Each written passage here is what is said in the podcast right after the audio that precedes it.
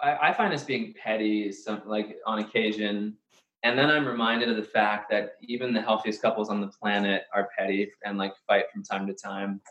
And it's just a matter of how they treat the fights and then how they repair after the fact. So kind of once again, we're kind of hit with, we're not trying to judge our fights because every single couple fights. And we almost want to start to try and change the conversation on fighting and conflict by saying that conflict is nearly universally healthy for couples, because especially when you're in a strong conflict, it alerts you and awakes you to the fact that your partner thinks differently than you, which I, of all people, always get caught in the trap of I'm always right. I'm the center of the universe. But when Becca so vehemently disagrees about something, I'm like, oh, it wakes me up for a second. And sometimes she has to wake me up to that fact. But it actually is in the long run, a very good thing. It's about the idea of what a perfect or what a really great marriage looks like. I think that idea of a great marriage is probably different for a lot of people. And what one person might call oh, they had a conflict or a disagreement in front of us or an argument. Other couples might be oh, that wasn't an argument. So it's kind of also perspective. But then also just knowing nobody's perfect, and we're also not saying we're perfect. So we don't feel we don't feel we have to show anyone that we're perfect either. Okay, let's do this. This is Jeff. And I'm Andre. Are you ready? I'm ready. Love or work? Is anyone listening? No, don't put that on the air. These two people are really, really funny. This one made me cry. World Series champion. Around the entire world. NBA All-Star. We hope you love this interview as much as we did. Love or work? Welcome to the Love or Work podcast. This is Jeff. And I'm Andre. Thanks for listening to us today. If you don't follow us, please take a second right now. Literally pause this for a second. Go to Instagram and follow @loveorwork. Yeah, or subscribe. Yeah, right now. Subscribe to the podcast so that you get it in your inbasket every day. And we literally just returned from vacation. Yes, we did. Literally 48 hours ago. You're still tan. Puerto Rico. You're still tan. I am starting to peel. Of course. And this is really important, right? To take time to be together as a family. In the midst of our busy work that we both do, we have to have moments where we separate from it. Yeah. For multiple reasons, right? I was proud of you. You did a good job. Yeah, I was just thinking while we were gone. Put your phone away. It reminded me why I do this, right? Why you do what? All my work. Why it matters. And sometimes you have to separate from it to continue that passion for it. To appreciate it. More. Yeah, to appreciate it. I agree. So was it good for you? It was great. It's my favorite place on earth. So yes, it brings back all my memories of childhood and going there to see my grandparents. And so, I get to speak Spanish again. It just makes me all kinds of happy. My inner Latina all comes out. Wow, you just did that with a really special, kind of sexy accent. That is my Latina. All right, today we are interviewing Steve and Becca Dziedzic, and they have basically founded the Lasting app, which is a relationship marriage counseling app. Yeah. It's really been pretty cool to go through and to navigate, and it is really easy. It's simple, and it takes 5 minutes every week or every day, however much you want to do it. And I think it's a really great option for people who maybe can't afford marriage counseling, but this is a really easy and functional way to do it. You kind of pushed out some envelopes in this interview. I'm a little cynic inside, a little angsty sometimes. I like to get a little gritty. You were kind of ready. You were kind of geared up. A couple questions there.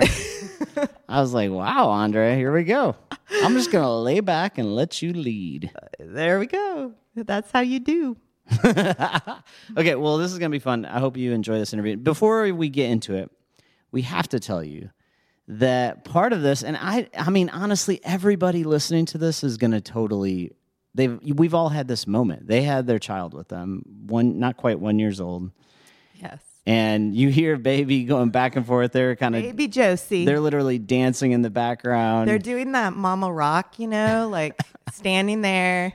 I can't see their faces. I see the baby. We were looking at both of their stomachs. And they're just like rocking back and forth. And then they're like handing the baby back and forth. But listen, they live in New York City. They've probably got this like 400 square foot apartment. Nowhere to go. And they're hustling. Yeah. And they got a little baby. And it's not like you can just put the babies, you know, somewhere else in this little tiny apartment. So have some grace with them. Have some grace with this podcast, knowing they got a 1-year-old literally in their arms as they're answering our questions. And Andre's pushing them some questions. Yes. But Josie was very cute. Yeah, so. She's totally cute. All right, okay. What should we be listening for? 3 things. Number one, they give the number one mistake for couples that just had kids. I like it. I'm not giving it away yet. Number two. Gotta listen. Number 2, they talked about their first date and... I know what you're going to say. And holding back puke. Yeah, that's a good story. And number 3, I asked them a question... Because in this app, you get to kind of self-select what you want to do and what you want to work on. So they gave us... Choose your own marriage adventure. Yeah, they gave us the top things that people click on, which I think is interesting because it kind of shows what... It's like when, you know, you want to ask a question to someone, but you can't, so you go to an app and you click on it instead. They kind of talk about that, right? There you go. So here we go. This is Steve and Becca Dziedzic.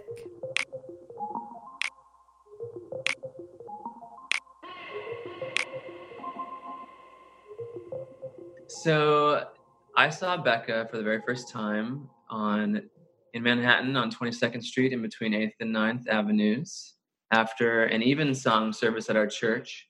Our church was like hyper social, and so she would be on like the sidewalk surrounded by a group of people. And I saw her. I like a Pavlovian response, just started walking to her with absolutely nothing to say. But I interrupted the entire conversation and was like, "Hi, I'm Steve." like really happy, and she didn't quite know how to respond, but she was like, "Oh, hi." Any case, so I didn't ask her out then, but I knew I wanted to, and so I kept trying to find the space and the time to ask her out while she was apart from her friends, because it's weird asking somebody out when they're with other people and friends. But she was just always surrounded by people. She's just this popular, I guess. Anyway, so eventually, I asked her friend if I could have her phone number. Her friend wanting to... Go around here is what I'm saying. Yeah. Precisely. It was a mutual friend. Yeah, it was a mutual friend. And her friend wanting to save face for me thought Becca would just say no immediately. And so she's like, "You know, Steve, I think you should just Facebook her. That would, you know, Becca just got out of a relationship not some time ago, and it would just be easier way to approach it, because a phone call can be, I don't know, in your face." Mm-hmm. And so against my better instinct, I did Facebook her. The only good thing about this in retrospect is that our initial contact is all recorded. We can look at it. So I reached out to her and was like, "Hey, would love to grab a drink." And to her credit, she's always been very direct with me and was like, "Hey, by get a drink, do you mean date? Because you should know I don't want a boyfriend." But I hear... I'm not dating right now. Not that I didn't want a boyfriend, but yeah. I said, "No, I'm not really interested in dating anyone right now." I'm I'd been in the city for probably 3 years at that point, and I had always kind of been some form of a relationship. And during that time, I had also...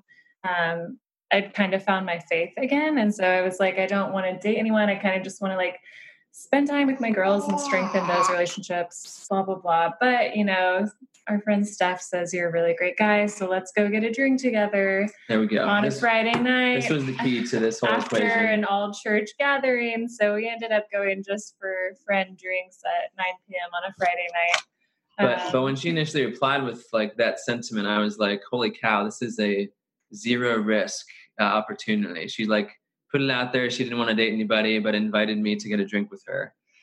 So I was like, this is opportunity of a lifetime right here. And yeah, the day that she was available for drinks was a Friday night. And I was like, okay, this has date written all over it. So we met up at 8 or 8:30 and we're getting cocktails at a bar, and that 8:30 turned into another bar, which turned into another bar. And I ended up hailing her a cab at 4:30 a.m. Wow. And then it ended. He like went in for a hug. I could definitely like hold my liquor a lot better than him. I was about to throw. I was like about to throw up. I was like everything within me not to like literally barf on her as the date ended. Yeah.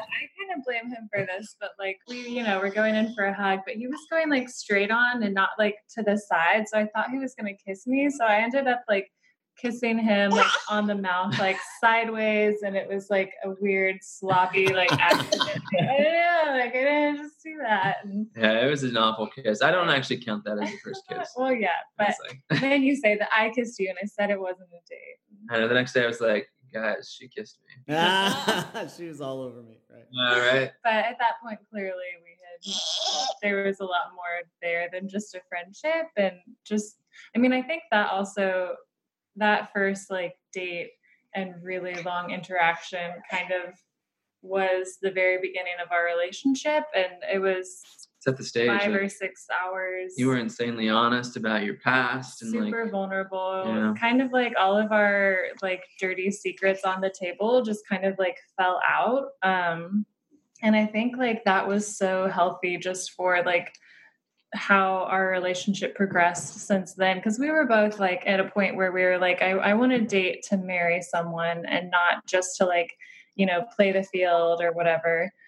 So we were both really honest about that. And I think being at that point, we could share a lot more and we felt like we could risk a lot more maybe. And we just felt so comfortable with each other sharing like, oh, these are my, you know, if you show me yours, I'll show you mine, kind of like these scars that we had. And, I mean, it was like a night of honesty, and like, frankly, Becca was hilarious. And I had never dated a girl who I both thought was beautiful and hilarious. She made me crack up, and I just remember having the best time, and she still cracks me up. So there's so much about that. Well, let's be honest. Everyone's funny after your fourth bar. After that, we literally started to date. We got engaged within 8 months, and then married within another 8 months. And how many years have you all been married now? We're about to have our 5th anniversary. Yeah, this May it'll be 5. And how many kids? Just one. This one. All little squeals. It's this cutie Josie here. Oh. There it is. That was on point. There it is. On point. So you're an entrepreneur. You've started multiple businesses and currently working on a business related to marriage. But what advice do you have for people that are in that launch phase of businesses and how that affects your marriage and your family?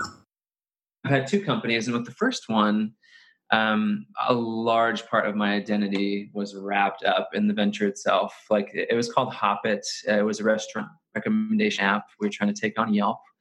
And like, I'd go to parties and people would be like, oh, look, it's Hoppit. So like, that was literally like, even my name, like wrapped up in my identity, was this sense of, I have to have this startup success. But if you think about it, like wrapping your identity in your startup is such a dubious thing. Like ventures themselves, like ebbing and flowing every day. You're on a mountaintop peak and you're in the trenches, and it's something horrible happens. So if you root your identity in your startup, you're just asking for a negative emotional roller coaster. So thankfully, by the time venture number 2 came along, and by the way, as a funny side story, Becca would not let me do a startup venture for our first entire 12 months of being married.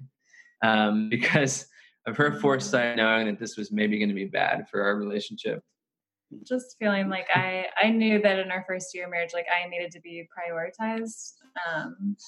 And having already had experience with one company of his own, like I knew that his time was always kind of compromised, and just, he always had to be on. And so for me, it was really important that first year of our marriage that he was solely mine. Mm-hmm. Yeah. And the first venture in a really dramatic way, I can go into the full story if you want, but my identity crumbled within that context of that first venture. And so by the time venture number 2 came along, and Becca and I were, we had a great relationship, and I was just really happy with our life. And I was like, wow, my identity in venture number 2 will not be the center. In fact, like, If the venture itself crumbles, like I know who I am, like I'm Becca's husband, and like we're happy and healthy. And so if you look at it from that lens, of course your marriage takes precedent. It's the thing that comes first, because like that's the far more important thing now and in the future. Like when you look back in 50 years, your company is not going to have produced all these wonderful memories and feelings and been the base of your entire life, but my marriage will be. And so proper prioritization is kind of key for any entrepreneur. Hey, Becca, you kind of referred to like that first year, you're not going to do a startup. Is that, first of all, is that something you recommend to other people? And then secondly, is that because you've seen something go wrong in another relationship, or like what led you to that? Because that's a pretty insightful thought. Yeah. I mean, I think that for me, at that point, we like knew our love languages. And so like quality time is what stands out to me though. While we were dating, he was just always on his phone. So like always checking emails or always checking and making sure that things were going as he planned, or I don't know, just feeling like he always had to be available. I had never dated an entrepreneur before, but like I guess I had recognized in that time that someone always being on their phone in front of me was giving quality time with someone else, you know, having a phone all the time or always being distracted. And I guess that I just really felt very passionately about him not having a startup during that first year. I think you were spot on. Like startups have the tendency to just completely warp your sense of priorities, which is why I keep going back to this thing, like know that your marriage is your first priority above the startup. You have to know that cognitively, because emotionally, you're not always going to feel that way. There's this huge dissonance between what you know and like what you feel in the midst of this roller coaster of a startup. And so like with every good intention, I've known that my marriage was the first priority, but I could have like based on like the whim of an investor or a client that might have changed on a moment's notice. So I think like, even though I was honestly kind of pissed at Becca, and he did kind of break the rule a little bit by researching into different fields, like things that he was starting to get interested in. Like he started to do research and like that could be in his free time, but I think. So no startup in the first year. And then we come around to how did this new venture Lasting come about? My first company that I mentioned exited somehow, even though we made a billion mistakes. It exited to The Knot, and The Knot's the biggest wedding brand in the country. And so, you know, we really valued user-centered design at The Knot. And so we would view hundreds of couples in a calendar year and delve into the midst of their relationship wedding planning journey to uncover problems in the wedding planning process so we could solve them. And throughout those interviews, we realized a few really interesting things that we didn't expect would come out of the wedding planning process. One is that a lot of our couples wanted relationship therapy because they were so stressed out, and they started to fight more with their partners in the process of wedding planning. And the second one was perhaps even more interesting, is that the vast majority of the couples that we interviewed didn't even really understand what it took to build a healthy, happy, lifelong relationship, even though they wanted that foundation. So that was the first thing. The entrepreneur in me was like, wow, there could be a huge opportunity here. And the sister brand of The Knot is called The Bump, and The Bump is the #1 app for pregnant couples. And they told me kind of in a coffee chat that the #1 request for information on their site was relationship struggles with baby. So then on our side, you know, to be a little bit more vulnerable, Becca's parents got divorced, and we were acutely aware that, you know, children of divorce are more likely to get divorced themselves. And we weren't doing poorly, but a lot of our fights were certainly explosive in year one. And so I found myself wondering, like, is there something we should be doing? And so everything kind of came together. And I was like, now we're in year 3 of marriage, so it's okay for me to have a venture. And so at this point, I was very open with Becca about like my passion. And then, you know, we ended up raising just a small amount of money from investors here in New York. And then when we did that, it gave me enough confidence to put in my notice at The Knot to go and quit, to found a new company. So yeah, when I did that, the CEO of The Knot told me something I had no clue that he was cooking up. He had commissioned 3 marriage therapists 6 months prior to this moment to figure out if The Knot could actually help alleviate the divorce rate. And so there was this really deeply serendipitous moment where he was like, well, I couldn't have just thrown you onto a crapshoot venture, but now that you've severed your contract, this opens up a host of interesting possibilities. And so The Knot ended up backing the entire venture to really set us up for success, because we realized that if we could actually learn how to help marriages through a very simple product, that we would have this massive distribution channel at our disposal that touches 80% of every marriage in America. That process or that option kind of required some give and take between us. Yeah. Oh man. Thank you so much for mentioning that. Yeah. I definitely don't feel content here. I had a really great, I mean, it was a great job for everything that it was, as far as financially and the position I was in and at a young age. But I also just felt like I wanted to be doing something else that maybe I was more passionate about, or that would bring me more happiness, which I felt like it was just causing a lot of stress for me. Mm-hmm. All within this course of like a cyclical 2 months, I was able to go launch a marriage company, and Becca was able to go help families through the birthing process and postpartum process. So you did this like trade-off essentially, where you didn't have the income, she was your income.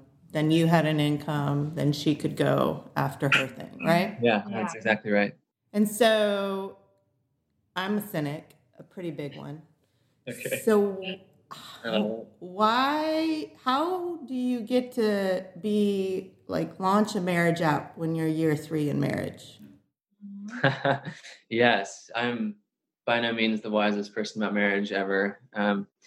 So our company, or nearly, I'm a dum-dum. So our company is, we're a scientific company. I'll just come out and say it. So none of the advice we actually give is from me, and it's not from any one therapist. Peter Thiel likes to say that every entrepreneur has a secret behind a successful company. And I slowly but surely, when The Knot gave us capital to go and discover how to help couples, I didn't realize there are literally thousands of studies at university level, at the journey level, that have followed couples over 30, 40 years of time and documented via these really remarkable research methods, like why some relationships became healthy and why others gradually weakened and fell apart. And so like what we do best as a company, working with a therapist, we go through all those studies at the academic level, and we take all of those like insights and bring them into a very simple application. So the product is 100% scientific advice, and we never take one study and say like, oh, this is it. We have to see the same finding replicated across many, many studies. Okay. And so we think we're actually just reading through research on for the benefit of every couple in America. That's the way I would put it. I'm curious behind the scenes, because I know you're tracking everything. What are the top categories that are chosen? Top categories. Number one is just flat out communication. And I think like that's no surprise, because I think a lot of couples just they kind of intuit their way to, oh, wow, we might have a problem. And I think the best way to solve the problem is through communicating better. So I think that's something people come to our app with, like that pre-knowledge. And then the other three are in a very close second, conflict, sex, and emotional connection. And it's not surprising that sex is up in the top 4. It is from a research perspective, to be honest with you, because sex is very much like a secondary area for relationships. And the primary foundational level is the emotional connection and the communication. If those two things are solved, to put it in startup language, then sex usually is not an issue. And yet, like, it's such a loaded word, people immediately gravitate to it in the app. And then a close 5th, just for fun, is family culture. I think a lot of families want to be really intentional, but don't know how, and so they use it as a playbook. I come from a family that's still together, and parents still together. Jeff does too. And so in my mind, scientifically and all these things, it just kind of says to me, of course, it'll work. We'll be fine. And so I still like believe in marriage. But like so many people, I'm sure, especially with the research that you're seeing, like marriage is kind of becoming obsolete. Like it isn't this force anymore. People are getting married like either really later, like way later in life, or not at all in research. So what do you think about like why marriage is still valid? Why you think it's still important, especially coming from your background? I mean, I grew up, my parents were divorced in high school. And it was a pretty traumatic event for me. But looking back and going through, even just going through Lasting, not to pitch it, but I noticed so many things about my parents' relationship that I hadn't noticed before. Just for me, I mean, my perception of it, at least, like, I don't remember a lot of physical affection. And that's something like that, you know, when we hang out with other friends and like they sit on each other's lap on the couch, I'm like, whoa, they are showy. But it's like, that's really not that, like, you know, super PDA. But I feel like, I mean, just little things like that you start to notice, and you start to think like, maybe I want that to be different about our relationship. And how does our relationship look from the outside? Not that I think it's important what other people think about your relationship, but it's just kind of taking a different perspective. Most of the things we do as adults, especially in relationships, are responses to and reactions to the way our caregivers raised us and the way we saw it modeled for us. Mm-hmm. So when you, like, if you think about it like that, every single thing you respond to, like your partner's negative emotion, their positive emotion, anything your partner does is rooted in the way you saw it modeled. Yeah. So like, for better or for worse. Yeah. And I think you need that dependency on someone as an adult. I think what's the science behind that? Because I think that resonates really well with me, is you need that attachment. You need a really secure attachment as an adult, almost not more than a child, but... Totally. If you guys don't mind me launching into attachment theory, just breaking it down for 1 minute. Yeah, Becca will hold me to this. She's like, she knows. She's like 1 minute. The 30 second. So attachment theory is not only widely replicated cross-culturally, and so it's universal. Humans are born with this intrinsic need, not even a want or a desire, but like a need to connect with others and specifically to have a primary attachment. And so like kids are primarily attached to their parents. Adults, if they're married, their primary attachment is their partner. But as an adult, you can also attach to a mentor, a best friend, or still a parent. So not only is that true, but the most effective therapy method is called emotionally focused therapy. And emotionally focused therapy, underpinned by attachment theory, is it can save 70% of every single marriage in total distress. So it effectively repairs 70% of relationships that go through it, which really blew out of the water the next closest therapy method, which in the 80s was in the mid 30%. And so it really like doubled the efficacy of therapy, and it's all rooted in attachment theory. And now I'm going to go to 2 minutes. So Becca's giving me to 1 minute. Okay. So 1 minute, what attachment theory says is that basically like you need to rely on another person. If you're married, you need to rely on your partner in a fully emotionally dependent relationship for safety and security. And it's that sense of emotional safety and emotional security that allows you as this adult to navigate life and regain emotional balance. Like if that foundation is not in your life, then like your cortisol, your stress hormone is consistently pumping through your veins. You get sick more often physically. In fact, then 33% of all sick leave in the workplace is a direct result of marital and family conflict. And when we learned that, it blew our minds that this is all kind of intertwined in this holistic health thing. And so not only it makes you physically healthier, it's linked to that. It makes you mentally healthier. And then even this, like, I feel like we live in the age of self-care and personal growth. And even personal growth stems out of attachment. If you don't like have a healthy, loving attachment relationship in your life, then you take less risks as an individual. You goal set poorer. You tend to view life in terms of threats instead of an opportunity. Like there's all sorts of, so mentally, physically, and like personal growth and self-care wise, it really all comes back to attachment. What do you think that marriage component versus like my sister wives I have?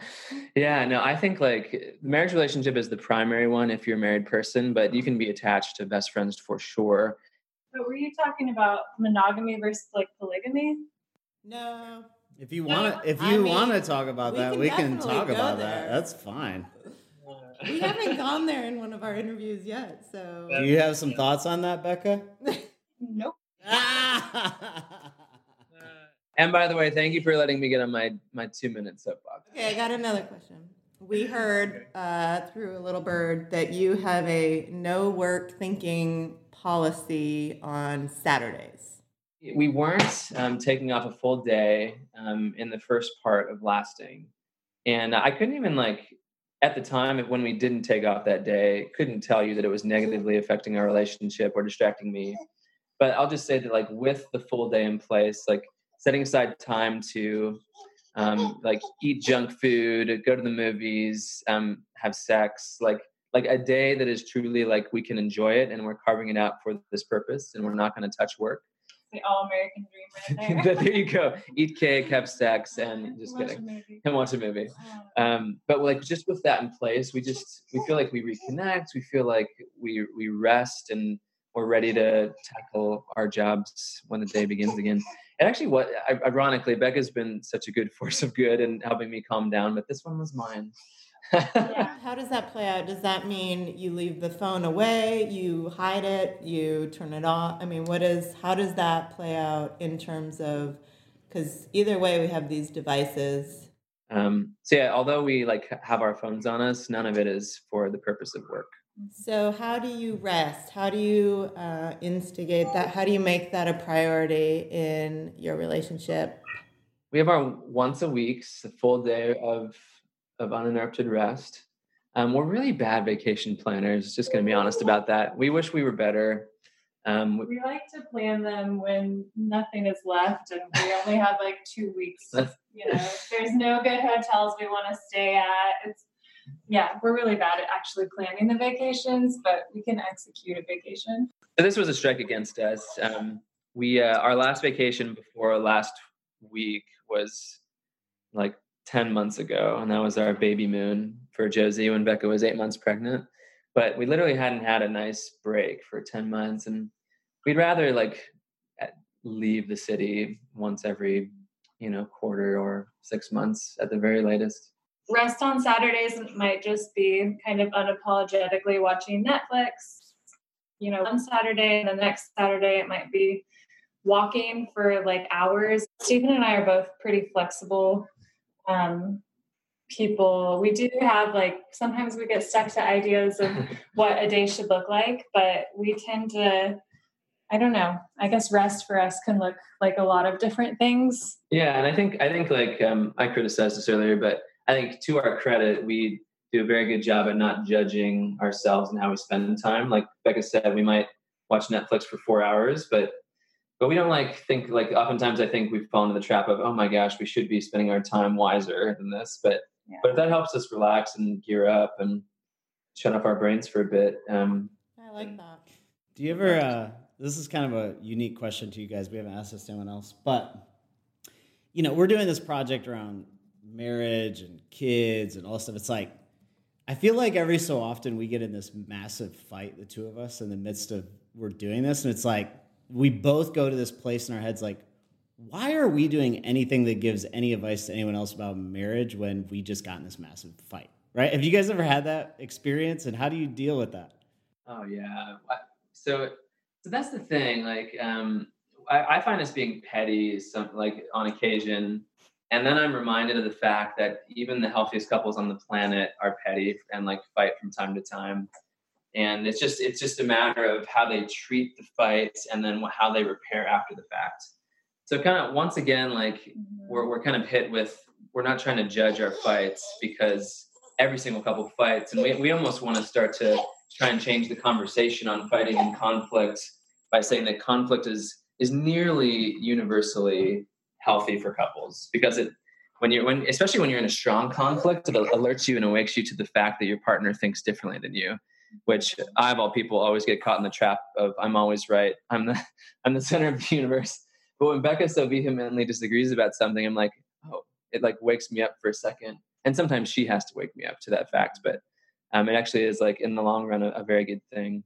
It's about the idea of what a perfect or what a really great marriage looks like. I think that idea of a great marriage is probably different for a lot of people. And what one person might call oh, they had a conflict or a disagreement in front of us or an argument. Other couples might be oh, that wasn't an argument. So it's it's kind of also perspective. But then also just knowing nobody's perfect, and we're also not saying we're perfect. So we don't feel like we We don't feel like we have to show anyone that we're perfect either.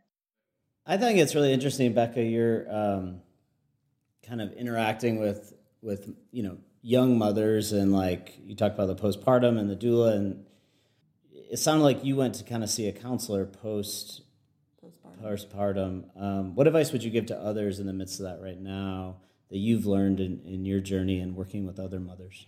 I think it's accepting who you are. And that just sounds so... No, that's perfect. I mean, I think it sounds cliche. People have a hard time accepting it. It really is not to... I guess the best example I can think of is for like probably 3 months, like when Josie was from... maybe like month 2 through 5, when I felt like, okay, like at this point I should have my act together and I should be like cooking healthy meals. And I, you know, this is what I should be doing. I see other people do this all the time. Like, why can't I do this? And like from ordering meal kits to like planning a whole week of meals ahead, like I tried a few different things, but for me, it was just so defeating. And I never imagined that like not cooking meals for us would make me feel like a crappy like wife and a crappy mother. But it was really just this idea that I needed to cook these meals in order to be a good wife and mother. And I feel like once I started to accept that, you know, right now, maybe later, but right now that is just too hard for me to do. And it causes more stress then I really started to feel like, you know what, that's not a problem for me. Like, I don't care. Everyone's talking about like, you know, not everyone's talking about what meal they're making, but like, no, they aren't. And so like, why am I so fixated on cooking these meals?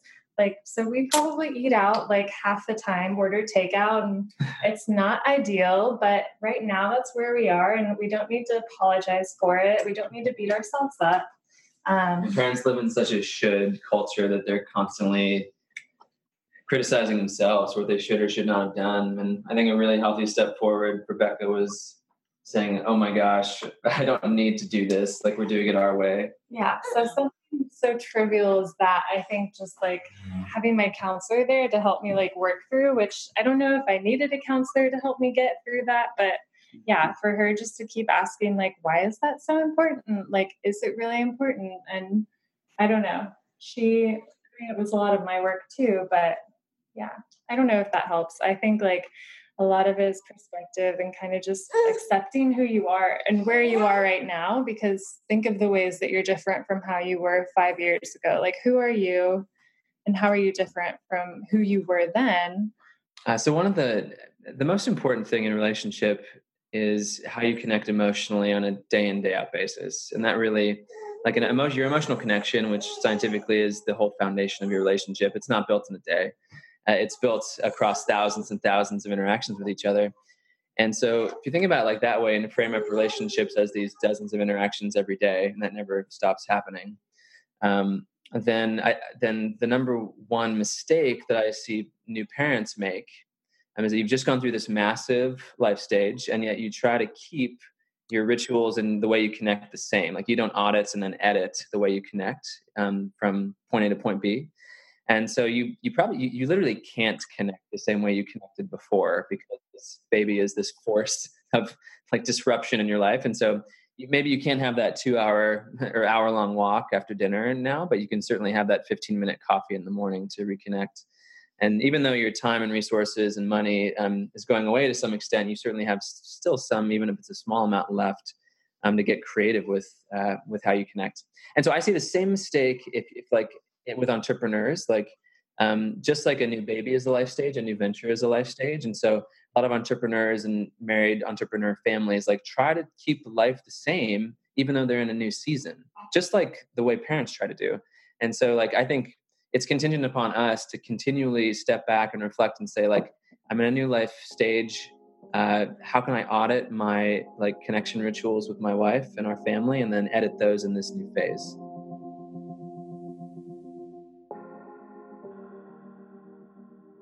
All right, we're on to our final question for you guys. Is it possible to both pursue your passions, stay in love, and raise a healthy family? Yeah. Yes, but it takes effing work. Yeah. I'm not even kidding. So let me list. This is not meant to be discouraging. Gosh, let me list just for the sake of it the things we've done to keep our relationship happy. So we founded a company dedicated to healthy relationships, and as a part of that, Becca and I both became trainers in the scientific process of healthy relationships. Becca had individual counseling pre-baby and individual counseling post-baby as kind of a proactive way of fending off postpartum depression.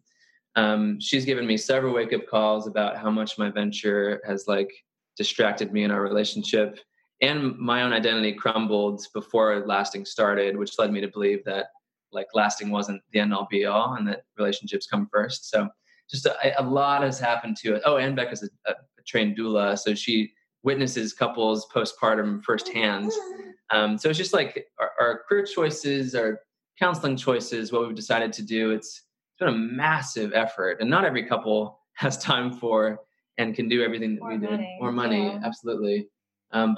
But yeah, we've taken it really seriously, and I think that's the only reason we believe it's possible to have a healthy relationship and family. And I think it's also I think it's about flexibility. So people talk about work-life balance, and I think that's kind of relative to that question. It's you might not be able to find a balance that's actually 50-50 or 40-60. So it's going to change regularly. So I think it's about flexibility and being open about your goals and ideas of what's the ideal state of the company, what's the ideal state of our family, and then just, everyone's continuously changing, companies, everything changes. So it's just continuously having those conversations and kind of reassessing again and again. I'm so happy you brought that up, because another thing we did very intentionally is that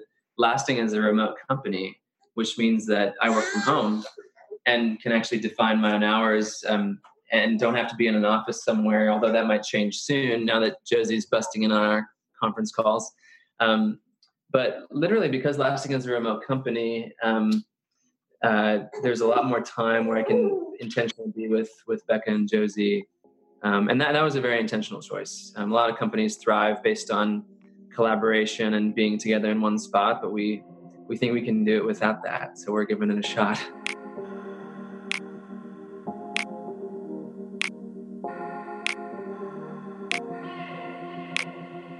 And now it's time for the breakdown. Oh my goodness, what are you doing? I'm gonna sing it. No, you need to stop. That is so annoying. Babe, I sang to you in our wedding. Yes, but this, you were crying. Whatever you're doing right in this moment, hang on, you is were not working. Remember that moment? You were crying. That's different. That's different. I was crying, and I was trying to bring us... You gotta stop. All right, let's talk about it. Should I sing You Are the Love of My Life right now? That is what you sang. But we are talking. You're actually kind of blushing right now. It's taking you back. Oh, here we go. I really... Hang on, you don't even know what you're going to say because I got you. You got me all flustered or something, but I don't want you to sing. Can you leave the room for a second? We need a moment. Just kidding. Here we go. I don't want you to sing is what I don't want. Okay. Let me talk about one thing I really liked. You really are flustered. What did you really like, Andre Jean? Okay, there's a few things. Number one, I really liked how they talked about how they have no judgments about how they rest. And I think that's really key. I think everybody rests in different ways. I think you and I talk a lot about vacations, and you and I talk about travel and stuff. But that's how you and I rest. Right. And that does not necessarily mean other people rest in that same form or function. And that also doesn't mean that financially other people can rest, that helps or anything. If anything, they might not be able to take those vacations because financial issues. Sure. But not being judgmental about if you're just going to do a Netflix and chill for the day, great. That can be rest. Yeah. If for you, you like college basketball, great. That's your thing. But I think however way you rest, if it's a movie, if it's whatever, just to be cool with it and not judge yourself or have judgment towards that. That's cool. I got a question for you. I didn't bring this up in the interview, but I was thinking in the back of my head. He talked a lot about this emotional connection thing, which it was funny how his wife was like, 1 minute version, cut it short. She's okay, 2 minutes, but no more. Like you could tell, like they've had these like side conversations. It's like he just talked about this for an hour, and I am done. Right? Yeah, yeah. We've all been there. Anyways, it just shows his passion for it. But what's interesting to me, and my question for you is, can you have an emotional connection through an app as a couple? And that, I think, is the interesting thing that he didn't bring up, that like if that is what needs to happen through counsel in relationship, you know, it's an interesting thing to think about using technology for emotional connection. Right. Yeah. It's a vessel is what I think. Ultimately, it is asking you questions that's spawning you to then talk to your partner, which is exactly what this podcast is, right? So people are listening and they're hearing stories. You just threw our solution back to me in the question. That was pretty legit. Yeah. They're hearing things, right? And it's just spawning like questions in their mind that they might want to then go to their spouse and talk about. Sure. And that's the whole point. Like this is, maybe one spouse listens to this and the other doesn't. Right. But what can happen is that person go to their spouse and say like, hey, well, what do you think about this? Or I just heard this on a podcast. And the same with that app. You know, I don't think they're sitting there like staring at their phone and text and answering questions just through their phone and never looking at each other and having the conversation. I mean, let's be honest though. I do text you sometimes when the kids are in the living room with us and trying to have an emotional connection with you. And it works. You're going to try to make me blush again. No, listen, wait, don't. Just hang on. I do want to say this. What was interesting to me, and my head was spinning as they were talking, there's been a lot of emotional connections through technology with not your spouse, right? Like through sliding into DMs of people, through texting. Like that is how people connect with, for cheaters, right? Am I right? You just said cheaters. What? Okay, yeah. But I think it's interesting. Like most people are like, oh, that's bad. But this is actually using technology to emotionally connect with your partner in a good way. Yes. And I don't know. I think there's just levels to that conversation to keep in mind. Like that you can use technology right now to flirt or whatever to connect with your partner. You could text them right now. For good, yeah. Yeah. Anyway, I think it's funny that they came from like The Knot, which is the biggest like, you know, wedding planning website ever. Sure. And realizing that basically people were planning for a wedding, but not planning for a marriage. And I just think, oh my gosh, it is so true today. Like the weddings today are crazy. So glad I'm not getting married right now. So much frigging money. So much money. And how it's all about this big event, this big ceremony, this big thing. And like, nobody's thinking about their marriage. And he saw that, like, right. He saw that people weren't even going the next step forward of the marriage part. They were just so wrapped up in this wedding planning. I just thought that was fascinating. That started the idea for this whole, you know, app that he came up with. That's really good. When they started talking about kind of, he talked about the number one mistake for couples after kids. Basically, he alluded to these three things that I thought were really important that everyone should like memorize, which is when you're in a new life stage. First, identify I'm in a new life stage, number one. Number two, how can I audit, which is an accounting word, but really it's like, how do we reassess? Yeah, reassess what today is. And we've had to do this in every stage of life, sometimes every month in certain stages. And then third, how can I edit? So what's my new life stage? How can I audit? How can I edit? And editing means like, what do I need to change given the current situation? Yeah. I'm like, man, if you heard nothing in the last 30, 40 minutes, but you just learned those three questions, like, look at you bringing it. Just take that. Go. You know what? Go emotionally connect with your partner right now and text them those questions. Well, it's so funny. It's like we try to live life like we're in this, you know, who we were before, or who we were, you know, a few years ago or even a few months ago. And we forget that like everything changes. Everything has to kind of die and rebirth and start again and, you know, reinvent itself, you know, and especially they talked about with new parents, right? And new moms, new parents. I mean, just think of those like baby stages, how it's like in a month, they're a different kid. In a month, it's another different, you know, you just start getting one phase and now you're into the next. And so how much you always have to keep, you know, re-editing every single time.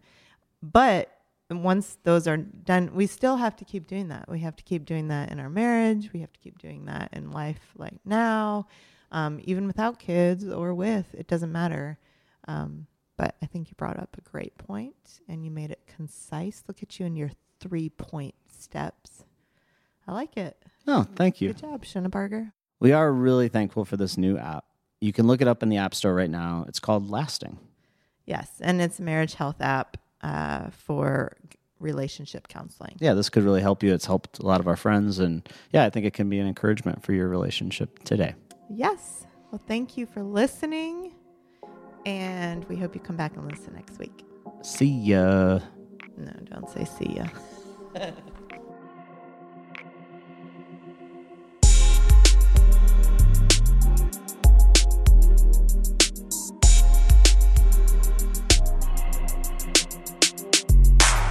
This episode was produced by DJ Obdiggy for Soul Graffiti Productions.